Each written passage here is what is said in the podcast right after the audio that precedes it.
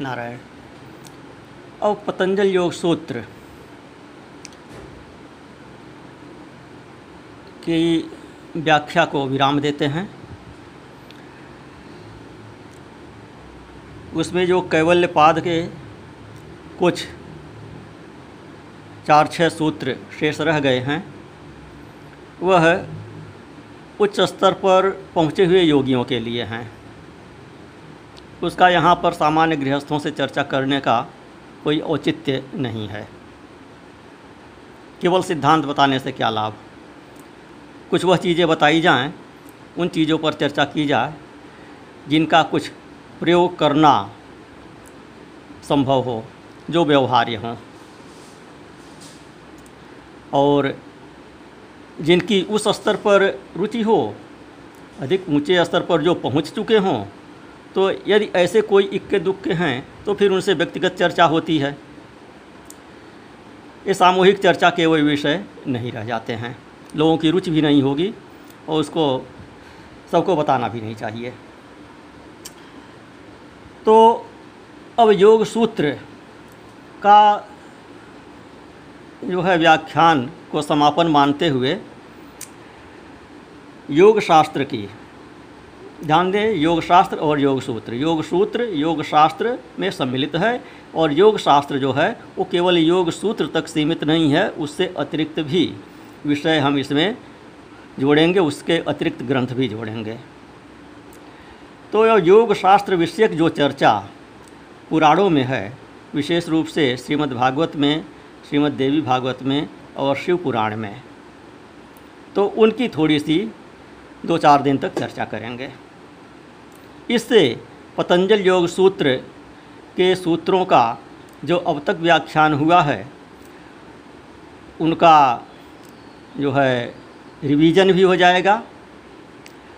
वे दोहरा उठेंगे और कुछ नई चीज़ें भी उसमें सम्मिलित हो जाएँगी। उनका और अधिक विस्तार भी हो जाएगा।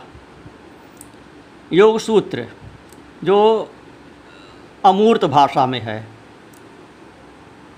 बहुत सांकेतिक रूप में है।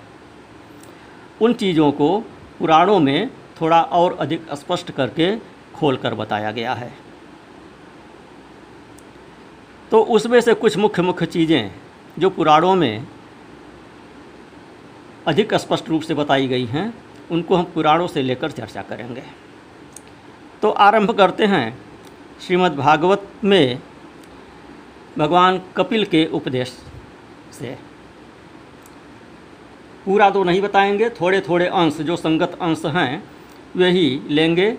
योग शास्त्र से संबंधित जो हैं, यम नियम से संबंधित, अष्टांग योग से संबंधित जो विषय आए हुए हैं, इन्हीं को लेते हुए आगे बढ़ेंगे। दो चार छः दिन तक। नारायण। तो श्रीमद् भागवत की थोड़ी बहुत कथा आप लोग सुने ही होंगे।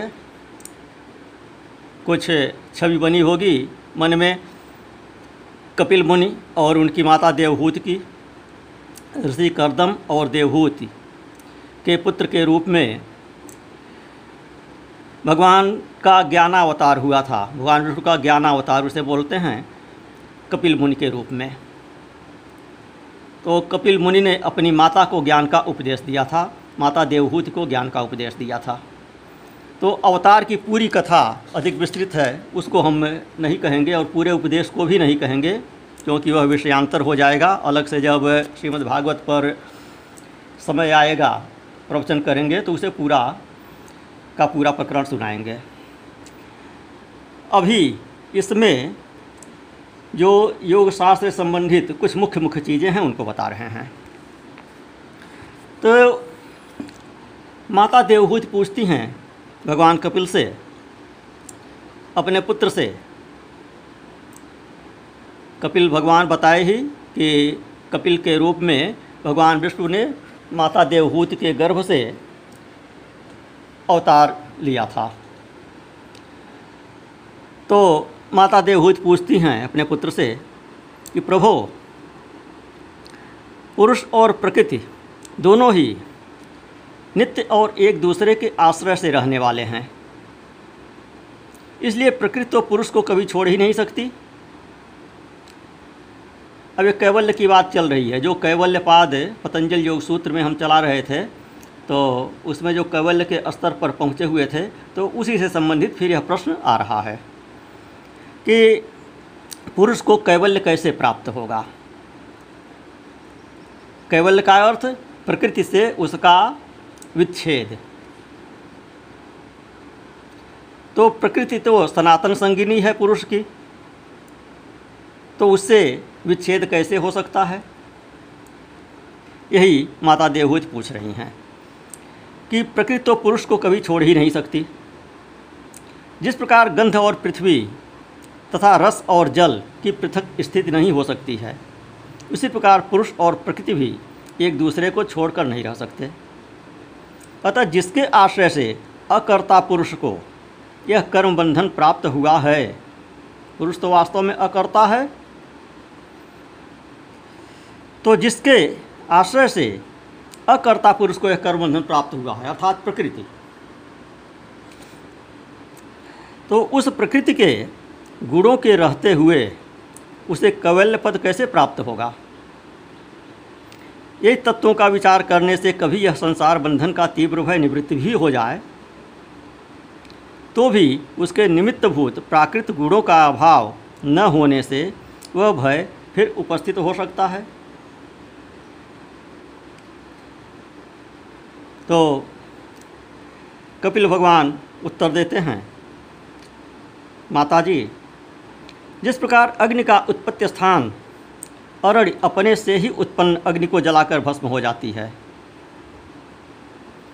उसी प्रकार, निष्काम भाव से किए हुए स्वधर्म पालन द्वारा अंतकरण शुद्ध होने से बहुत समय तक भगवत कथा श्रवण द्वारा पुष्ट हुई मेरी तीव्र भक्ति से तत्व साक्षात्कार कराने वाले ज्ञान से, प्रबल वैराग्य से, व्रत नियम आदि के सहित किए हुए ध्यान अभ्यास से और चित्त की प्रगाढ़ एकाग्रता से पुरुष की प्रकृति, अर्थात अविद्या दिन रात क्षीण होती हुई धीरे धीरे धीरे धीरे लीन हो जाती है। फिर नित्य प्रति दोष दिखने से भोग कर त्यागी हुई वह प्रकृति, अपने स्वरूप में स्थित और स्वतंत्र, अर्थात बंधन मुक्त हुए उस पुरुष का कुछ भी नहीं बिगाड़ सकती। तो जैसे सोए हुए पुरुष को स्वप्न में कितने ही अनर्थों का अनुभव करना पड़ता है, किंतु जग जाने पर उसे उन स्वप्न के अनुभवों से किसी प्रकार का मोह नहीं होता। उसी प्रकार जिसे तत्व ज्ञान हो गया है और जो निरंतर मुझमें ही मन लगाए रहता है, उस आत्माराम मुनि का प्रकृति कुछ भी नहीं बिगाड़ सकती। तो जब मनुष्य अनेकों जन्मों में बहुत समय तक इस प्रकार आत्मचिंतन में ही निमग्न रहता है, तब उसे ब्रह्मलोक पर्यंत सभी प्रकार के भोगों से वैराग्य हो जाता है। पतंजलि योग सूत्र में कहा ना कि मन का निरोध कैसे होगा? तो अभ्यास वैराग्याभ्याम तन निरोध, यह वहाँ पर उपाय बताया। तो यहाँ पर उसी अभ्यास की और वैराग्य की बात कपिल मुनि बता रहे हैं व्यावहारिक धरातल पर। कि ध्यान जब स्वप जगत को स्वप्नवत देखना, भगवान का ध्यान करना। तो स्वप्नवत देखते देखते इस सृष्टि से, संसार से वैराग्य हो जाता है। संसार में रहते हुए भी संसार से लिपायमान नहीं होता है, संसार से वैराग्य हो जाता है। यह जागृत भी स्वप्नवत दिखाई देने लगता है। तो मेरा वह धैर्यवान भक्त, मेरी ही महती कृपा से तत्व ज्ञान प्राप्त करके आत्मानुभव के द्वारा सारे संशयों से मुक्त हो जाता है। और फिर लिंग देह का नाश होने पर एकमात्र मेरे ही आश्रित, अपने स्वरूपभूत कैवल्य संज्ञक मंगलमय पद को सहज में ही प्राप्त कर लेता है। जहाँ पहुँचने पर योगी फिर लौट कर नहीं आता। तो स्थूल शरीर से मोह समाप्त हो जाता है, जिसका वह सूक्ष्म शरीर से भी संबंध नहीं रखता है। सूक्ष्म शरीर में जो वासनाएँ रहती हैं, उसी के कारण इस स्थूल शरीर से मोह रहता है। जब यह यह समझ लिया कि यह स्थूल में, शरीर मेरा नहीं है तो यह अभ्यास करते करते फिर सूक्ष्म शरीर से उसका मोह स्वतः समाप्त हो जाता है। सूक्ष्म शरीर को ही लिंग देह कहते हैं, लिंग शरीर कहते हैं। तो कहते हैं कि यदि योगी का चित्त योग साधना में से बढ़ी हुई मायामयी अड़िमा आदि सिद्धियों में, अभी जो सिद्धियों का प्रकरण आया दो दिन पहले पतंजलि योग सूत्र में, उनकी ओर संकेत कर रहे हैं कि यदि योगी का चित्त योग साधना से बढ़ी हुई मायामयी अरिमा आदि सिद्धियों में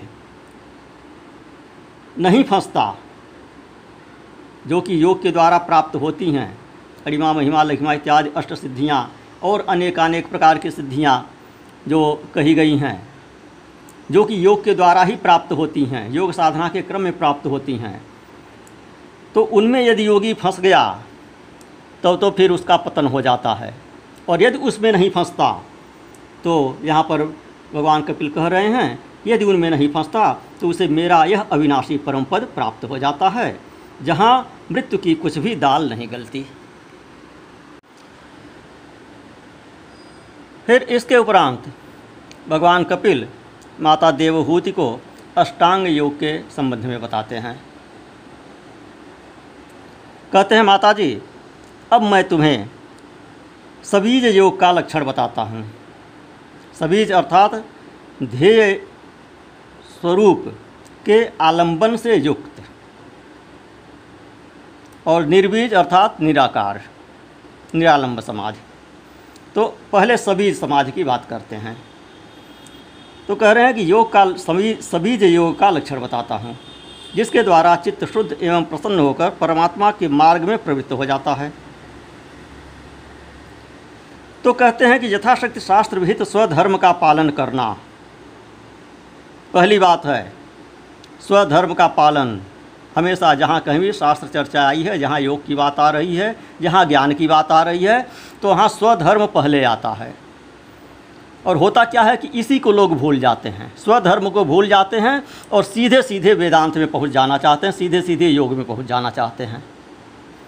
तो न उनका योग सिद्ध होगा, न उनका वेदांत ज्ञान सिद्ध होगा। न तो ज्ञान होगा और न योग की सिद्धि होगी। न लोक मिलेगा, न परलोक मिलेगा। वो लोक परलोक दोनों से ही वंचित हो जाते हैं, जो स्वधर्म का पालन किए बिना सीधे सीधे ज्ञान मार्ग में अपना अधिकार जताने लगते हैं। तो यहाँ पर भगवान कपिल कह रहे हैं कि यथाशक्ति शास्त्र विहित स्वधर्म का पालन करना तथा शास्त्र विरुद्ध आचरण का त्याग करना, प्रारब्ध के अनुसार जो कुछ मिल जाए उसी में संतुष्ट रहना, आत्मज्ञानियों के चरणों की पूजा करना विषय वासनाओं को बढ़ाने वाले कर्मों से दूर रहना, संसार बंधन से छुड़ाने वाले धर्मों में प्रेम करना, पवित्र और परिमित भोजन करना, निरंतर एकांत और निर्भय स्थान में रहना। मन, वाणी और शरीर से किसी जीव को न सताना, सत्य बोलना, चोरी न करना, आवश्यकता से अधिक वस्तुओं का संग्रह न करना। ब्रह्मचर्य का पालन करना, तपस्या करना, अर्थात धर्म पालन के लिए कष्ट सहना, बाहर भीतर से पवित्र रहना, शास्त्रों का अध्ययन करना और भगवान की पूजा करना।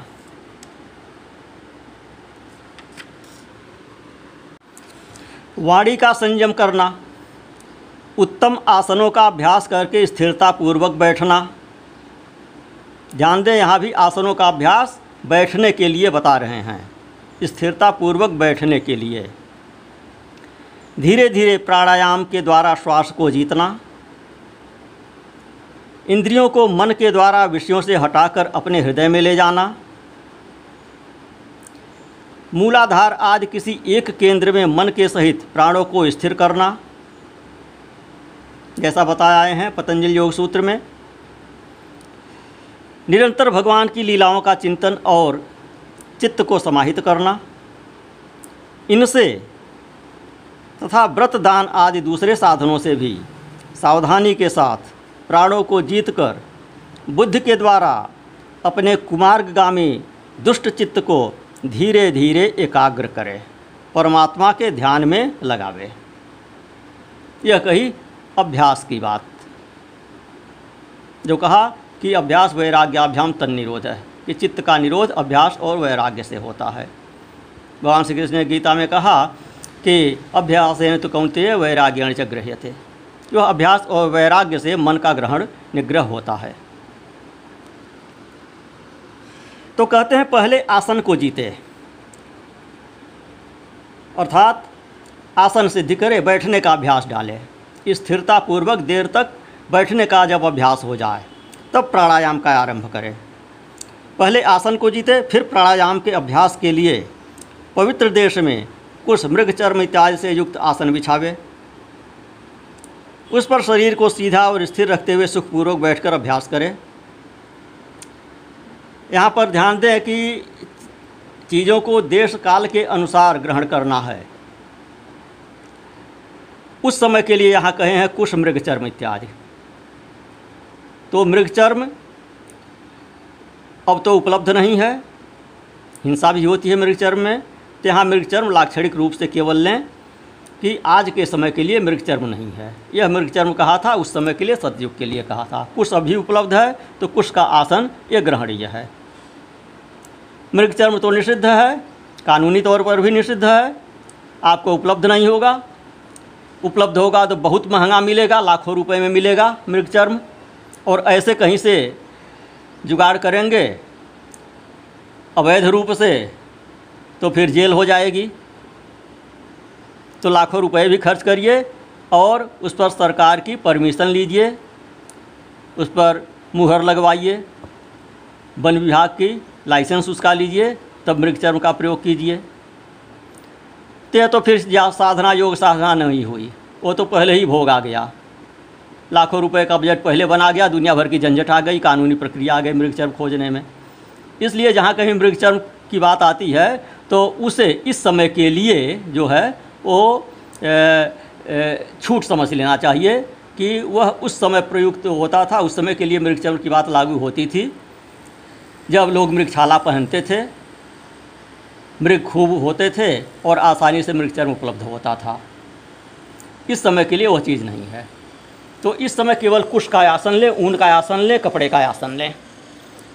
तो जहाँ कहीं भी मृग चर्म है, वहाँ उसके स्थान पर कोई शुद्ध आसन, ऊन या कपड़े इत्यादि का अथवा कुशासन का अर्थ लगावें।